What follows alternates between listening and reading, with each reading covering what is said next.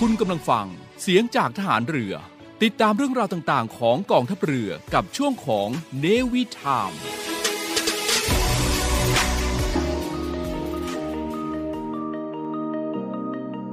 กฎหมายไม่ได้น่ากลัว อำนาจหน้าที่เป็นเรื่องใกล้ตัว มาเรียนรู้กฎหมายที่เกี่ยวข้องกับทหารเรือกันค่ะ สวัสดีค่ะ พี่ออนาวาโทหญิงมัทุสรเลิศพาณิชย์ค่ะ สวัสดีครับ พี่จิว๋ว นาวาตรีสุทธิชัยธรรมชาติครับ สวัสดีค่ะ น้องการ์ดเรือโทหญิง พุทธรักษาโรคารักษ์พบกับพวกเรา 3 คนในรายการ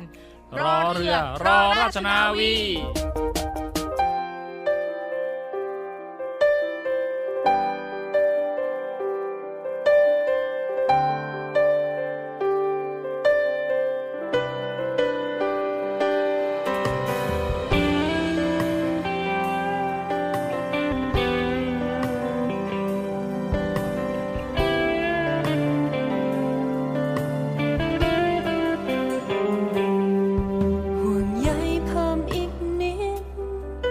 คิดถึงเพิ่มอีกหน่อย ส่งใจวันละน้อย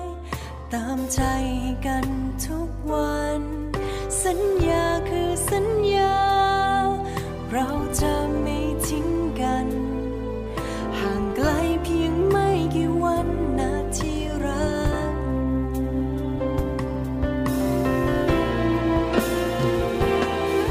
เก็บตัวเก็บใจไว้เพื่อรอวันนั้น ต้องได้พบกันเร็ววันไม่นานนะหยุดเพื่อคนที่เรารัก หยุดพักเพื่อเธอประเทศไทย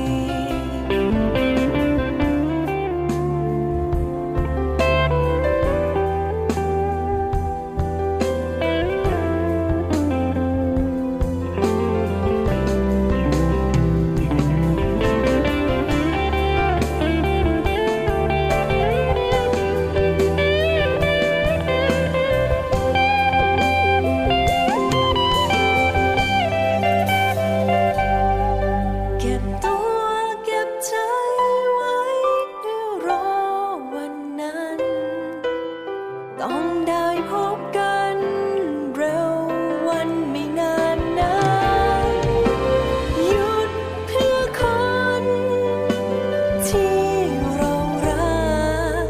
หยุดพักเพื่อเธอประเทศไทย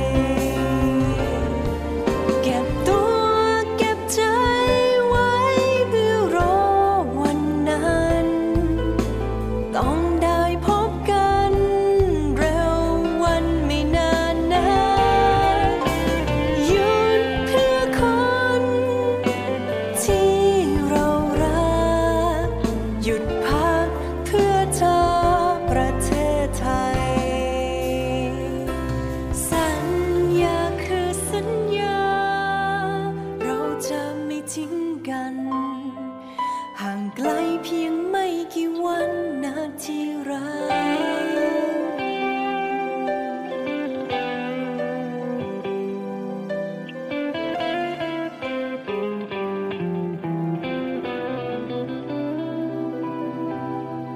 สวัส ส ดี วัสดี ค่ะ ครับ สวัสดีคุณผู้ฟังนะคะ เข้าสู่รายการรอเรือเราราชนาวี พบกับพวกเราสามนทนค่ะ ที่จะมาแนะนำแล้วก็นำประเด็นกฎหมายที่น่าสนใจ เกี่ยวกับ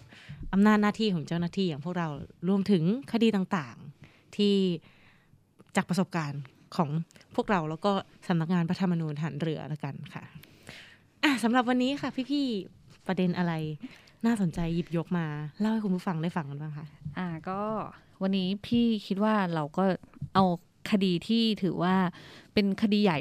คดีหนึ่ง อืม ที่บอกว่าใหญ่นี่คือด้วยจำนวน จำนวนจำนวนนเยอะ ใช่ไหม าก จำนวนมันเยอะมากเนี่ยต้องเป็นคดีที่ผ่านมือพี่จิ๋วเนี่ย อืม หลักร้อยไหมพี่จิ๋วหรือ สามร้อยกว่า สามร้อยกว่า อ่า ถือว่าเยอะนะ สามร้อยกว่า ในคดีที่เป็นผ่านเขาเรียกว่าอะไรนะ เป็นกฎหมายกับ อ่า เขาเรียกว่าอะไรเขาเขาใช้คำว่าข้อพิพาทได้ไหม อ่าใช่ใช่ อ่าประมาณเนี้ยในในประเด็นเดียวกันนะคะก็เลยแบบก็เลยอยากหยิบยกขึ้นมาเล่าแล้วเรารู้สึกว่ามันก็น่าจะเป็นประโยชน์ต่อผู้ฟัง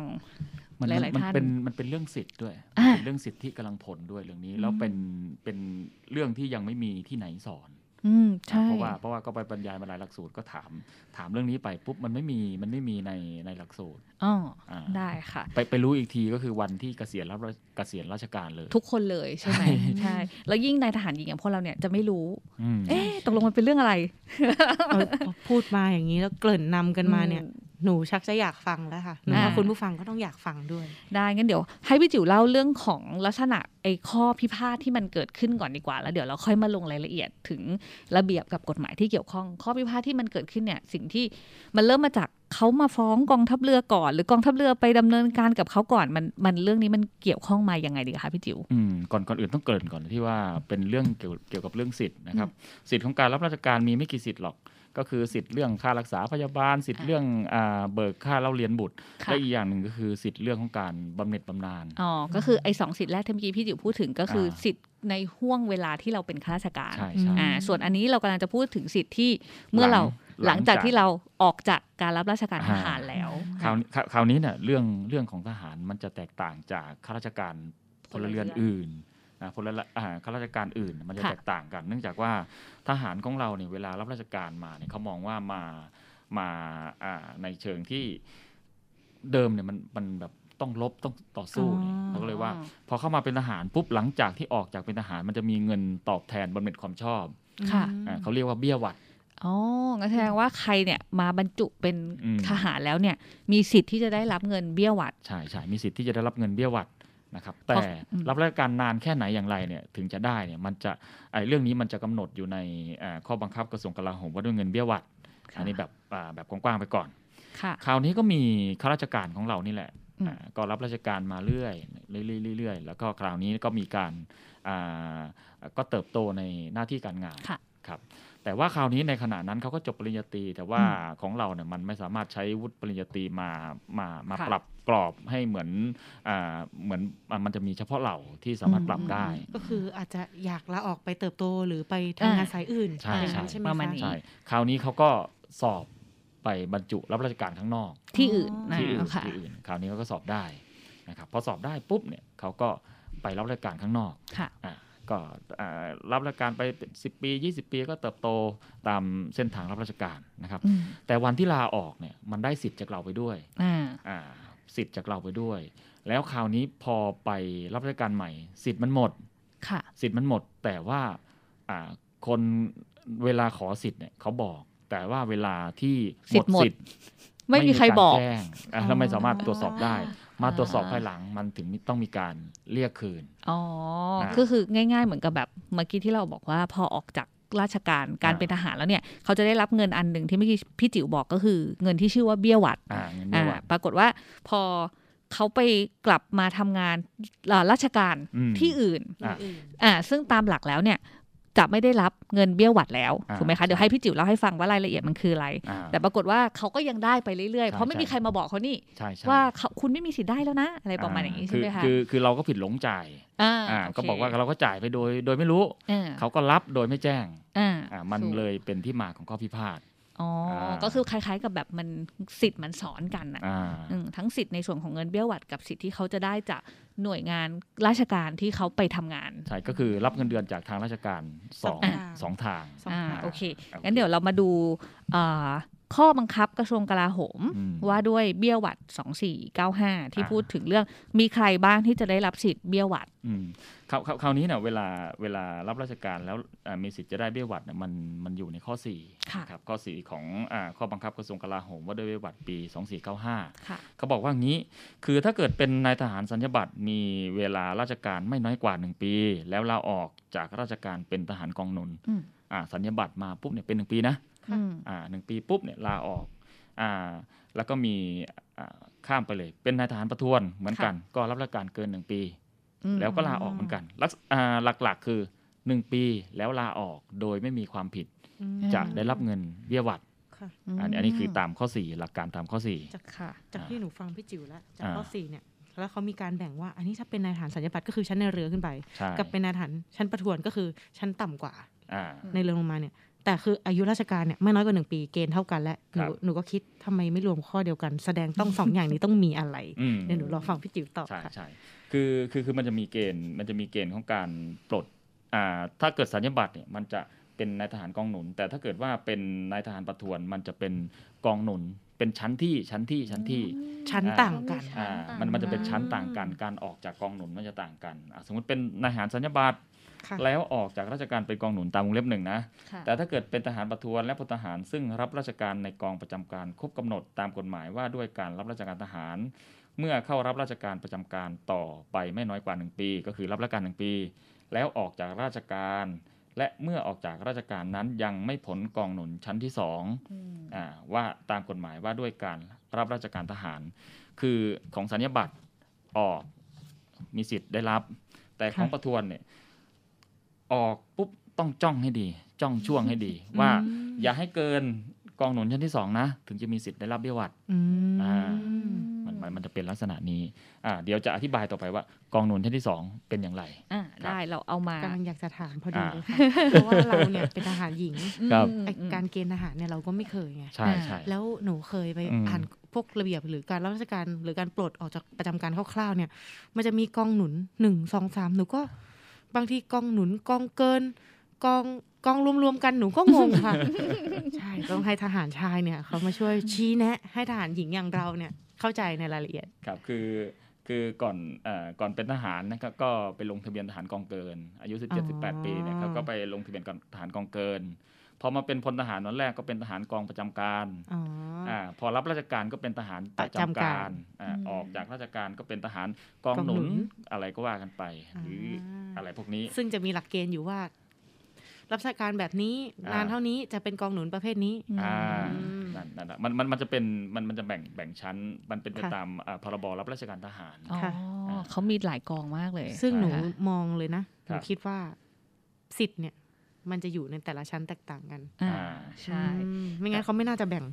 เพราะว่าพอแบ่งแล้วหนู แบ่ ก็ ง ง ชั้ ง น ใช่ อ่าใช่ค่ะ ไม่แล้วที่สำคัญที่สุดนะ อ่า อันเนี้ยเฉพาะทหารชายนะ อืม ใช่ไหมคะ เพราะว่าออกไปแล้วเขายังเป็นทหารกองหนุน หมายถึงว่าเขามีสิทธิ์ที่จะต้องถูกเรียก ถูถูกเรียกถูกเรียกเกณฑ์ อ่า เข้ามาเป็นทหารอีกรอบหนึ่ง แต่อย่าง ไม่ เราในฐานหญิง อ่ ออกไปแล้วออกเลยนะ อ่าทหารยิงออกแล้วออกเลย คือถึงแม้ว่าเราอาจจะมองว่า เออทำไมได้เปรียบจัง เออทำไม เข้ามาทำงาน เขาถึงได้เงิน ปีเดียวแล้วได้ อ่า เงิน แต่ต้อง อืม มองว่าคำว่าทหารกองหนุนเนี่ย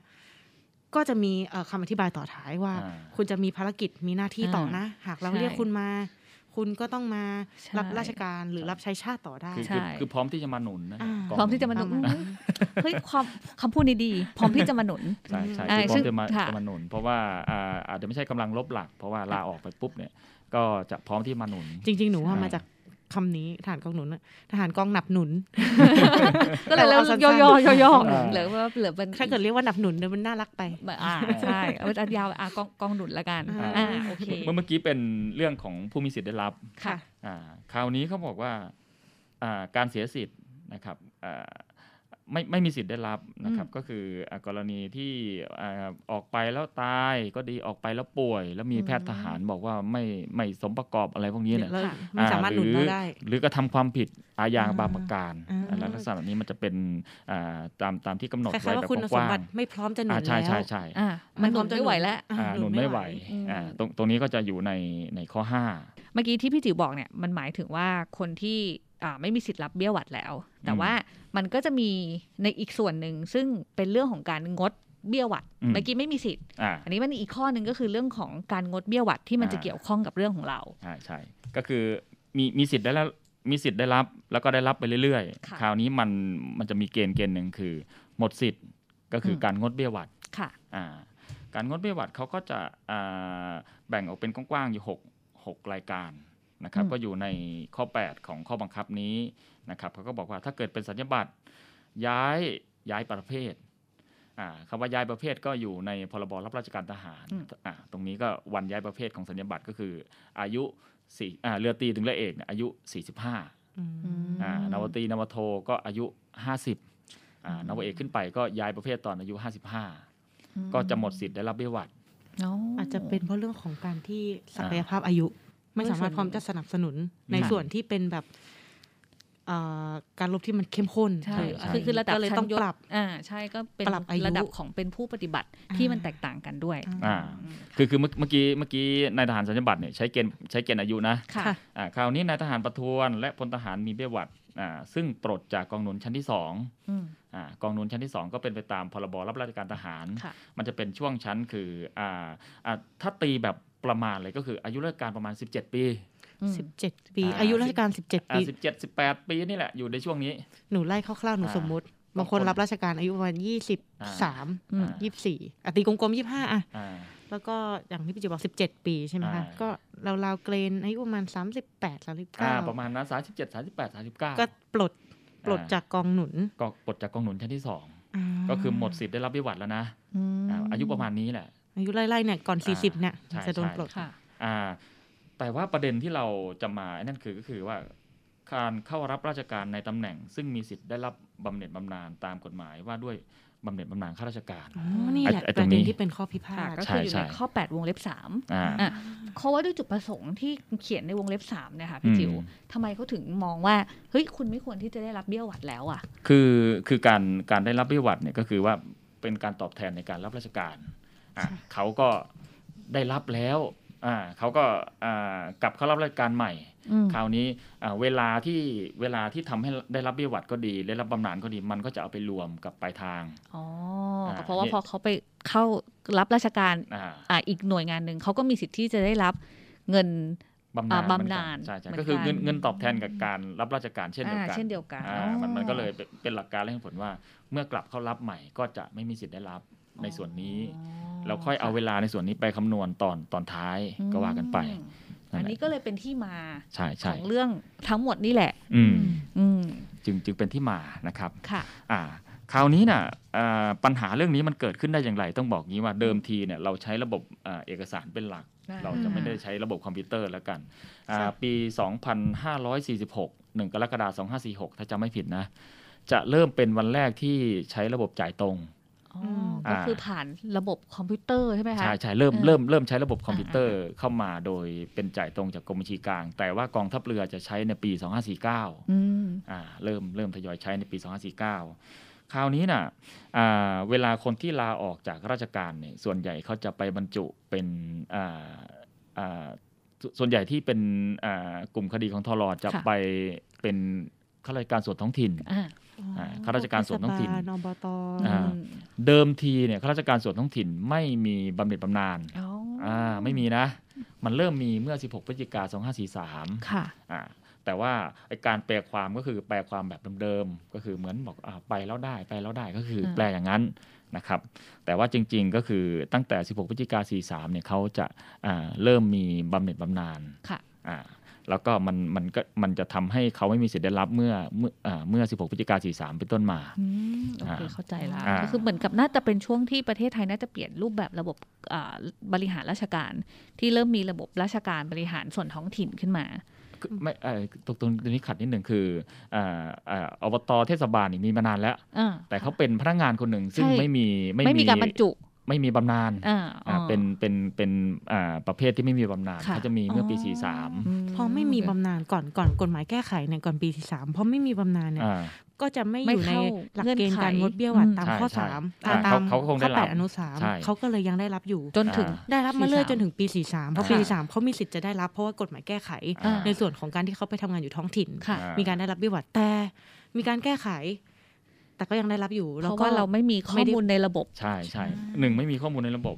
แล้วก็อ่ายุคนั้นก็เป็นเอกสาร อ๋อ แบบแบบเขียนมือแล้วกัน ค่ะ นะเวลาเวลาเขาลาออกปุ๊บเขาก็ยื่นคำขอบอกได้รับ พอได้รับเราก็จ่ายเงินสด ทุกเดือน ทุกเดือน อ่า ก็จ่ายเงินสด แล้วเราก็ไม่ได้ไม่ไม่ได้มาตรวจสอบ อ่า อืม คือ ใน คือมันตรวจสอบไม่ได้ เออเพราะเพราะ อ่า เราเราจ่ายเงินไปเป็นเงินสดถูกไหมคะ ใช่ อืม อ่าจ่ายเงินสดปี 2546 เริ่มมีการจ่ายตรง ค่ะ อ่าแต่ปี 2549 เริ่มอากองทัพเรือเริ่มได้ใช้ปีประมาณปี ค่ะ 2549 เริ่มทยอยใช้ แล้วคราวนี้ในขณะนั้นอ่ะเราก็ยังตรวจไม่เจอนะ อ่า อ่าเราเราก็ตรวจไม่เจอ เพราะว่าเราก็คุมตัวเลขของเรา เฉพาะของเราแหละ อ่าแล้วก็คุมว่าโอเคเราจ่ายเราจ่ายเราจ่าย อ่ แต่มันไปขัดกับหน่วยงานอื่น หรือไม่เนี่ยเราไม่สามารถพิสูจน์ได้ เป็นไปได้ไหมข้อมูลมันไม่ได้เชื่อมต่อกันระหว่างหน่วยงาน อ่าเป็นไปได้ อืม อ่าเป็นไปได้อ่าก็คือว่า หนึ่งละในส่วนท้องถิ่นเขาก็มีคลังของเขา ค่ะ อ่าคลังในส่วนท้องถิ่น ค่ะ เราก็ใช้คลังของกระทรวงการคลัง อ่า ไม่เจอ เจอจากกรณีอะไรทราบไหมครับ ก็คือว่าเจอจากกรณีอ่าสปสช คือสำนักงานหลักประกันสุขภาพ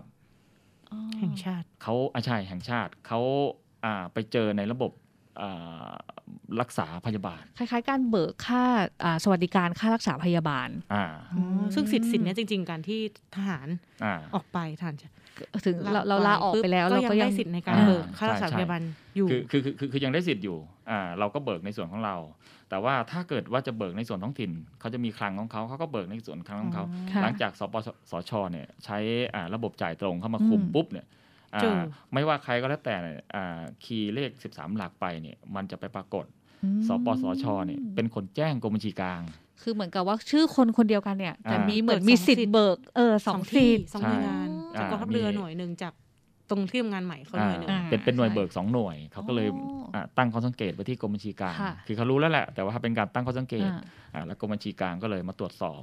ค่ะ อ่ะพอตรวจสอบก็เลยส่งมาที่อ่ากองทัพเรือ อ๋อ หนูขออนุญาตตรงนี้นิดนึง อ่า ตรงสอบสปสชเป็นเป็นหน่วยที่ตรวจสอบเจอใช่ไหมคะ อ่า หนูก็มามองถึงอำนาจหน้าที่ อ่า เขาแค่ตั้งข้อสังเกต อ่า อืม แต่ส่งเรื่องต่อไปที่คนที่มีอำนาจหน้าที่ในการจ่ายก็คือกรมบัญชีกลาง อ่าใช่ นะคะอำนาจหน้าที่ในเมื่อสปสชอาจจะไม่ได้มีอำนาจในการตรวจสอบ อ่า ตรงส่วนนี้ อืม เขาก็นำแจ้งเรื่องไป อืม นะอำนาจหน้าที่สำคัญ สำคัญ อืม เข้าเรื่อง แน่นอนแน่นอนเราเข้าหลักการของรายการเรา ก็ ก่อน เลยพออ่าพอแจ้งมาตอนแรกมันก็ไม่กี่คดีนะ ค่ะ ค่ะ ตอนแรกเนี่ยคือมาปุ๊บเนี่ยเราก็มองว่าอุ้ยเป็นการเรียกเงินเรียกเงินพวกนี้คืน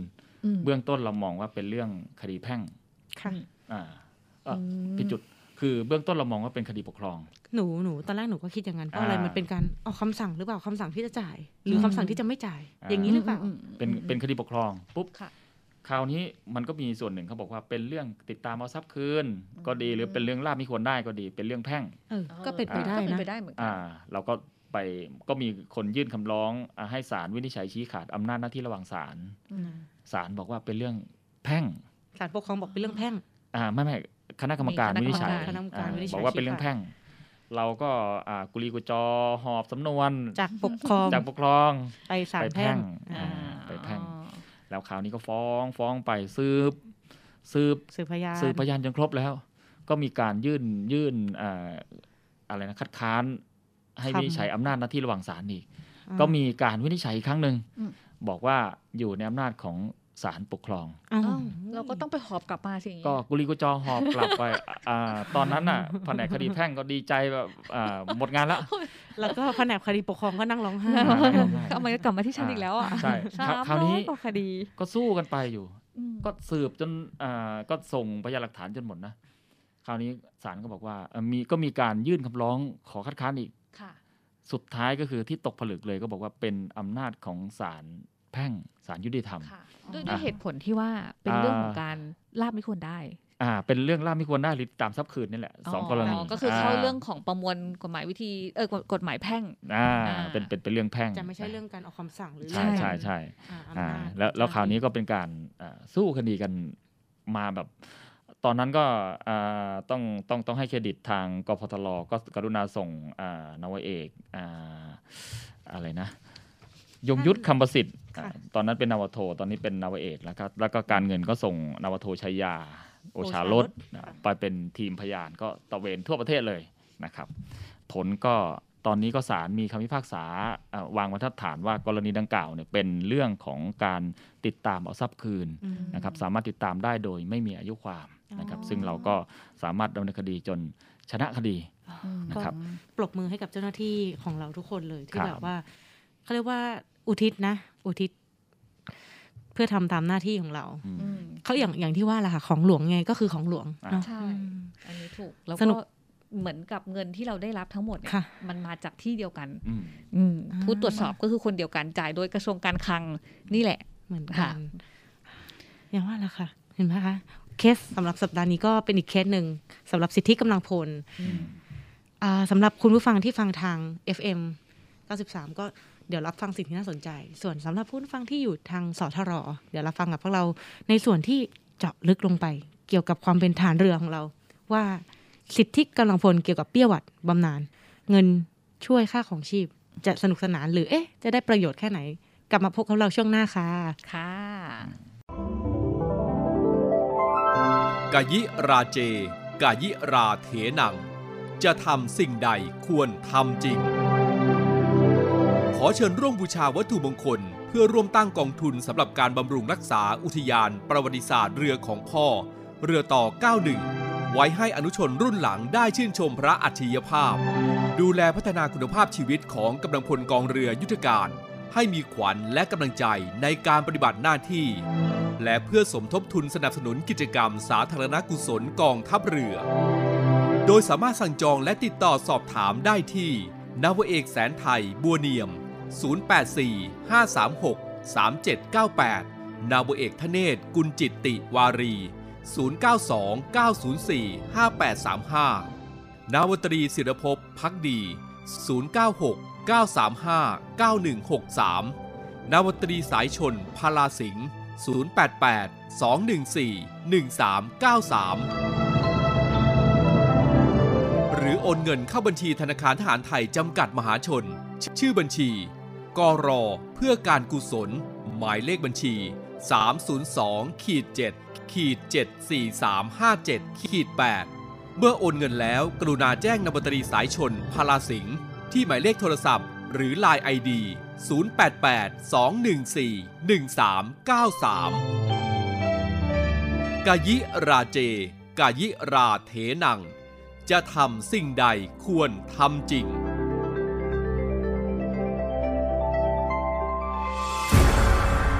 กองทัพเรือจัดตั้งกองทุนน้ำใจไทย เพื่อผู้เสียสละในจังหวัดชายแดนภาคใต้ และพื้นที่รับผิดชอบกองทัพเรือ เพื่อนำไปมอบให้กำลังพลกองทัพเรือ และครอบครัวที่เสียชีวิต หรือบาดเจ็บทุกพลภาพ จากการปฏิบัติหน้าที่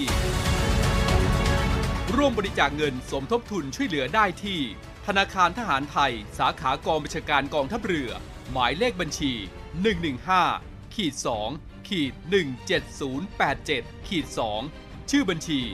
กองทุนน้ำใจไทยเพื่อผู้เสียสละในจังหวัดชายแดนภาคใต้ และพื้นที่รับผิดชอบกองทัพเรือ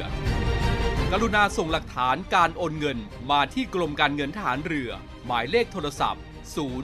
2 4 7 5 5 5 5 7 หรือ 0 2 4 7 5 4 5 8 4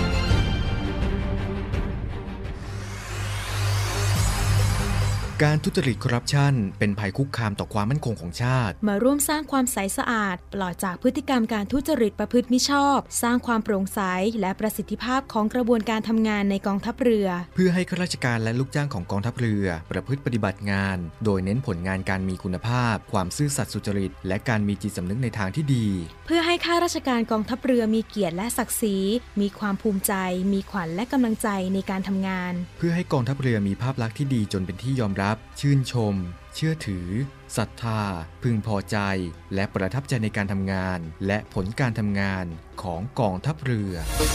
คุณสามารถมีส่วนร่วมป้องกันและปราบปรามการทุจริต ร่วมกันทำให้กองทัพเรือใสสะอาด แจ้งเบาะแสได้ที่ ศูนย์รับเรื่องร้องทุกข์กองทัพเรือ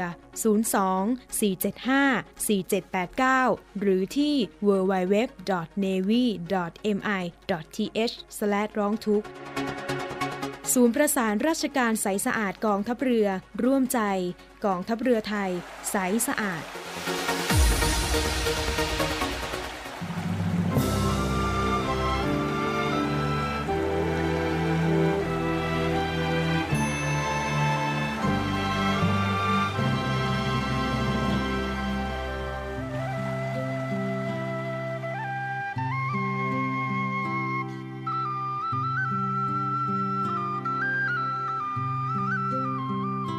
ไทยเอ่ยอุดมสมบูรณ์เกื้อกูลจดจำน้ำใจ อบอุ่นบุญผองไทย ไม่เคยเลยร้างรักลืมกัน ไฟฉันฉลองโหมใจละลายสวรรค์หายพลัน อิ่มสุขใจร่วม